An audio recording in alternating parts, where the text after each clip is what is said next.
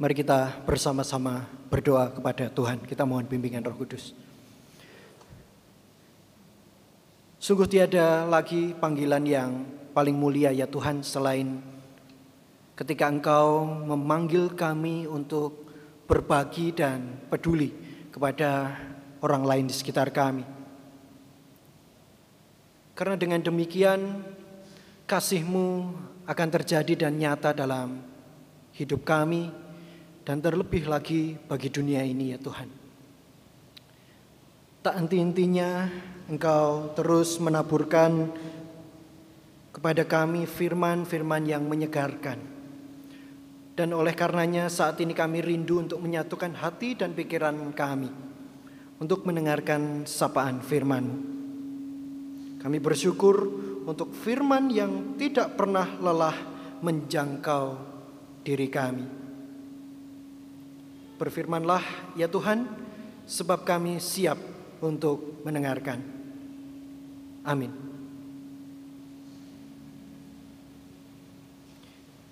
Saudara-saudara mari kita buka satu bagian Alkitab dari Lukas pasalnya yang ke-8 ayatnya yang ke-26 sampai dengan ayatnya yang ke-39.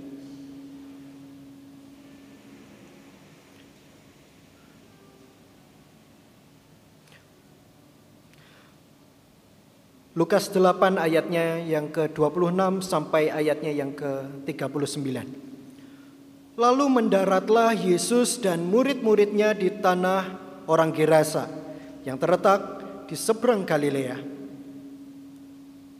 Setelah Yesus naik ke darat, datanglah seorang laki-laki dari kota itu menemui dia. Orang itu dirasuki oleh setan-setan dan sudah lama ia tidak berpakaian dan tidak tinggal dalam rumah tetapi dalam pekuburan. Ketika ia melihat Yesus, ia berteriak lalu tersungkur di hadapannya dan berkata dengan suara keras, "Apa urusanmu dengan aku? Hai Yesus, anak Allah yang Maha Tinggi, aku mohon kepadamu supaya engkau jangan menyiksa aku." Ia berkata demikian sebab Yesus memerintahkan roh jahat itu keluar dari orang itu. Karena sering roh itu menyeret-nyeret dia, maka untuk menjaganya dia dirantai dan dibelenggu. Tetapi ia memutuskan segala pengikat itu dan ia dihalau oleh setan itu ke tempat-tempat yang sunyi. Dan Yesus bertanya kepadanya, Siapakah namamu? Jawabnya, Legion karena ia kerasukan banyak setan. Lalu setan-setan itu memohon kepada Yesus supaya ia jangan memerintahkan mereka masuk ke dalam jurang maut. Adalah di sana sejumlah besar babi sedang mencari makan di lereng gunung. Lalu setan-setan itu meminta kepada Yesus supaya ia memperkenankan mereka memasuki babi-babi itu. Yesus mengabulkan permintaan mereka. Lalu keluarlah setan-setan itu dari orang itu dan memasuki babi-babi itu. Kawanan babi itu terjun dari tepi jurang ke dalam danau lalu mati lemas. Setelah penjaga-penjaga babi itu melihat apa yang melihat, apa yang telah terjadi, mereka lari lalu menceritakan hal itu di kota dan di kampung-kampung sekitarnya. Dan keluarlah orang-orang untuk melihat apa yang telah terjadi. Mereka datang kepada Yesus dan mereka menjumpai orang yang telah ditinggalkan setan-setan itu duduk di kaki Yesus. Ia telah berpakaian dan sudah waras. Maka takutlah mereka. Orang-orang yang telah melihat sendiri hal itu memberitahukan kepada mereka bagaimana orang yang dirasuk setan itu telah diselamatkan. Lalu seluruh penduduk daerah Gerasa meminta kepada Yesus supaya ia meninggalkan mereka sebab mereka sangat ketakutan. Maka naiklah ia ke dalam perahu lalu berlayar kembali.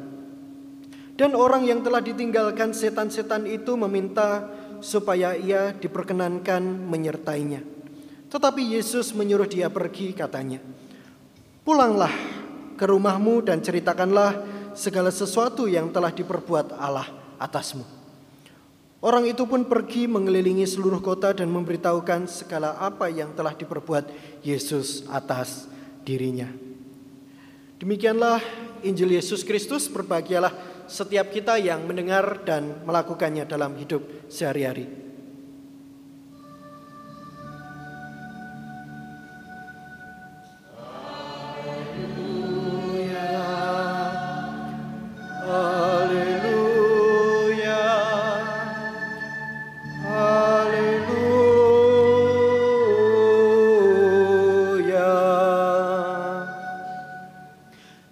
Saudaraku yang terkasih dalam nama Tuhan, setiap orang Kristen pasti memiliki pintu keselamatan yang berbeda-beda. Pintu keselamatan yang menjadi jalan awal kehidupan rohani dan spiritualitas kita. Sangat khas, sangat spesifik setiap orang dan tidak ada yang benar-benar sama. Misalnya ketika saya saat ini tanya kepada Bapak Ibu Saudara dengan satu pernyataan atau pertanyaan yang demikian. Bagaimana saudara dulu bisa menjadi orang Kristen? Mengapa Kristen dan bukan yang lain? Saya yakin 100% pasti Bapak Ibu Saudara punya jawaban yang berbeda-beda. Jawaban dan cara yang paling umum, yang paling mudah biasanya, oh Pak, saya ini KSK, Kristen sejak kecil. Kita patut mensyukurinya. Tidak ada yang salah dengan cara ini, saudara-saudara. Tapi izinkanlah saya untuk kita uh, lebih menyoroti kisah atau cara yang lain yang sesuai dengan tema kita hari ini. Sebagian besar dari kita barangkali dipanggil oleh Tuhan dan menerima keselamatan dari Tuhan dengan cara atau proses yang tidak mudah. Ketika Tuhan katakanlah dulu mendatangi kita dengan cinta kasihnya, mungkin kita saat itu sedang berada di tempat yang sangat jauh dan sulit dijangkau. Bukan dari keluarga orang Kristen misalnya. Atau bahkan mungkin kita dulunya adalah orang-orang yang sangat membenci kekristenan. Ada juga yang dari kita, dari antara kita yang hidupnya tidak karuan dulunya. Barangkali sedang menikmati manisnya dosa dan melupakan Tuhan sama sekali. Dan masih banyak kisah-kisah yang lain. Sekalipun kita tidak pernah mengalaminya sendiri, katakanlah saudara-saudara, tetapi saya percaya bahwa saudara-saudara pun juga pasti pernah melihat atau mendengar kisah-kisah ya, bagaimana orang itu dipanggil di dalam imannya. Ya. Jika demikian, saudara-saudara, seharusnya kita telah tahu bahwa karya keselamatan dari Yesus itu memiliki daya jangkau yang luar biasa hebat dan luas sanggup menembus segala macam pengalaman, segala bentuk latar belakang, segala tembok tinggi yang barangkali nampaknya begitu menghalangi kita sebagai manusia. Siapa yang pernah mengira kita ini punya salah satu pendeta GKI, ya, bukan di sini memang, tapi dulu uh, ada di tempat lain GKI yang lain. Ada salah satu pendeta GKI yang dulunya itu adalah anak ustadz. Siapa yang tahu? Siapa yang mengira? Sama seperti kisah Rasul Paulus dipanggil oleh Tuhan, siapa yang pernah mengira dulunya? Tapi begitulah dahsyatnya otoritas Allah. Mau bukti yang lain, saudara-saudara? Mari kita lihat Alkitab kita saat ini. Saya mengajak membuka Lukas pasalnya yang ke-8 ini tadi yang telah kita baca. Bacaan Lukas ayat 26 sampai 39 ini saudara-saudara, ini adalah salah satu bagian di antara empat rangkaian perikop. Kalau saudara-saudara melihat atau punya Alkitab manual, ya, Alkitab uh, apa ini? Tulisan ya, buku. Saudara-saudara barangkali akan lebih mudah menemukan lebih lebar kisah besarnya ya. Dari ayat 22 sampai kurang lebih ayatnya yang ke 56. Sebenarnya temanya itu hanya satu dari keseluruhan ayat ini, saudara-saudara. Yaitu apa? Bahwa Yesus dalam kisah-kisah perikop-perikop tersebut, dia ingin mendemonstrasikan dan menegaskan otoritasnya sebagai Tuhan Allah. Seberapa besar, seberapa kuat otoritas sosok Yesus Kristus itu dalam hidup manusia. Kalau kita lihat dari ayatnya yang ke-22 misalnya, kita menemukan satu kisah yang sangat terkenal di sana. Yesus meredakan apa? Angin? Ribut, ya. Meredakan badai. Lalu beranjak lagi ke ayat 26, bacaan kita hari ini. Di sana juga dijelaskan bahwa Yesus mengusir kuasa roh jahat, bahwa Yesus mengusir setan-setan. Eh, salah, jangan nunjuk, eh, jangan nunjuk ke sana. ya, nunjuk yang nggak ada orangnya, saudara. Mengusir setan-setan. saya percaya Bu Penny dan lain sebagainya ini dipenuhi dengan Roh Kudus ya. Jadi enggak saya salah tunjuk ke sana. Kisah tentang mengusir setan-setan. Lalu beranjak lagi ke ayat yang ke-43 di sana dikisahkan bahwa Yesus juga menyembuhkan perempuan yang sakit pendarahan.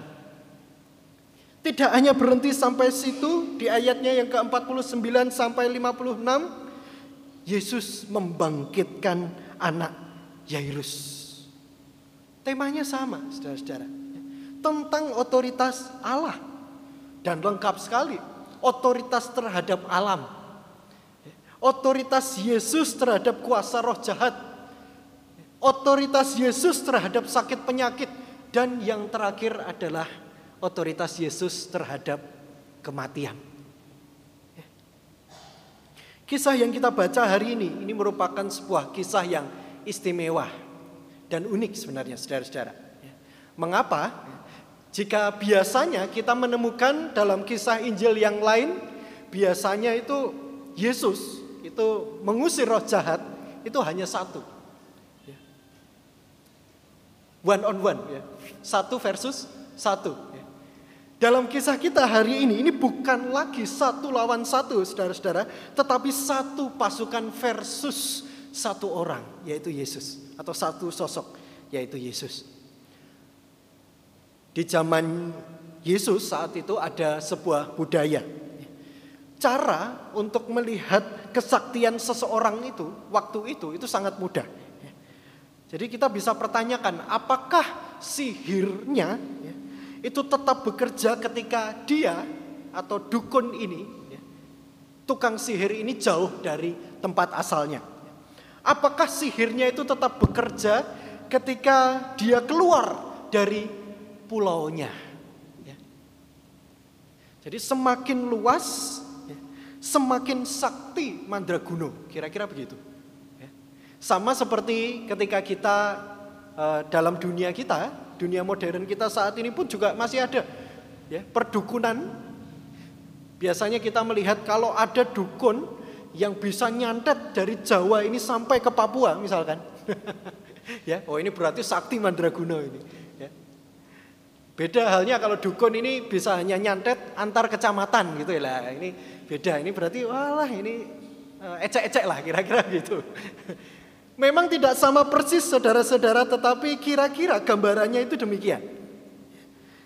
Itulah sebabnya Yesus ini sampai hati untuk menyeberang ya, dan bahkan sampai di tanah orang Gerasa. Yesus ini tidak jago kandang. Kalau dalam dunia sepak bola kira-kira begitu. Tidak jago kandang. Yesus membuktikan bahwa dirinya itu tidak ada ruang. Atau tidak ada ruang yang dapat membatasi kuasanya sebagai Allah. Mungkin terbatas bagi manusia tetapi tidak bagi Tuhan. Dan kuasa Yesus ini melampaui daya jangkau ruang manusia. Ini adalah hal yang pertama saudara-saudara dalam firman kita. Hal yang kedua yang Tuhan sampaikan kepada kita adalah bahwa Yesus ini membuktikan cinta kasih dan anugerah keselamatannya itu berlaku bagi semua orang. Melebihi segala latar belakang dan bahkan sekat-sekat sosial yang ada saat itu. Tanah orang Gerasa, saudara-saudara, itu kemungkinan besar di uh, penduduknya itu berisi orang-orang bukan Yahudi. Karena di sana kita melihat ada kumpulan peternakan babi yang dalam jumlah besar. Ya. Itu artinya mereka adalah orang-orang uh, non-Yahudi. Jadi saudara-saudara ini adalah pengusiran Yesus yang pertama di tanah orang bukan Yahudi.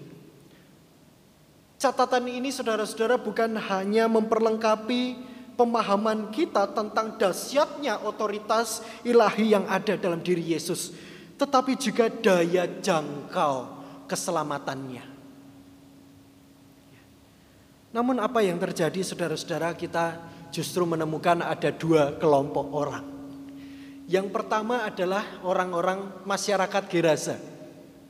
Apa yang mereka lakukan saudara-saudara? Yang mereka lakukan adalah mereka justru meminta Yesus untuk pergi dari tempat mereka.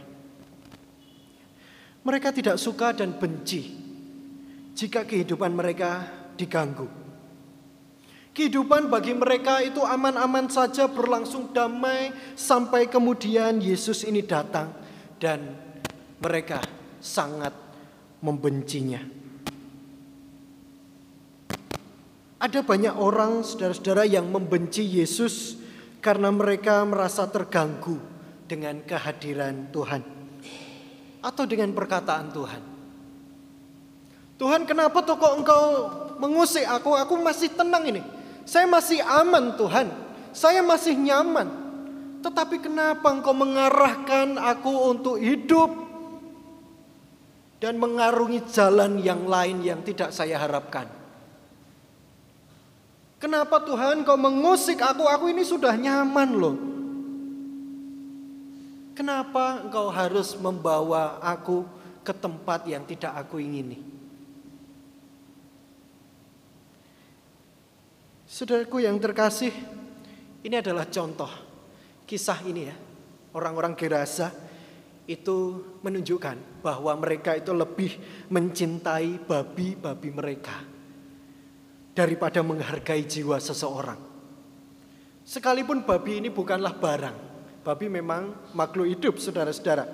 Tetapi kita mengetahui bahwa salah satu bahaya besar, bahaya terbesar yang menimpa manusia adalah ketika banyak orang lebih menghargai barang daripada orang.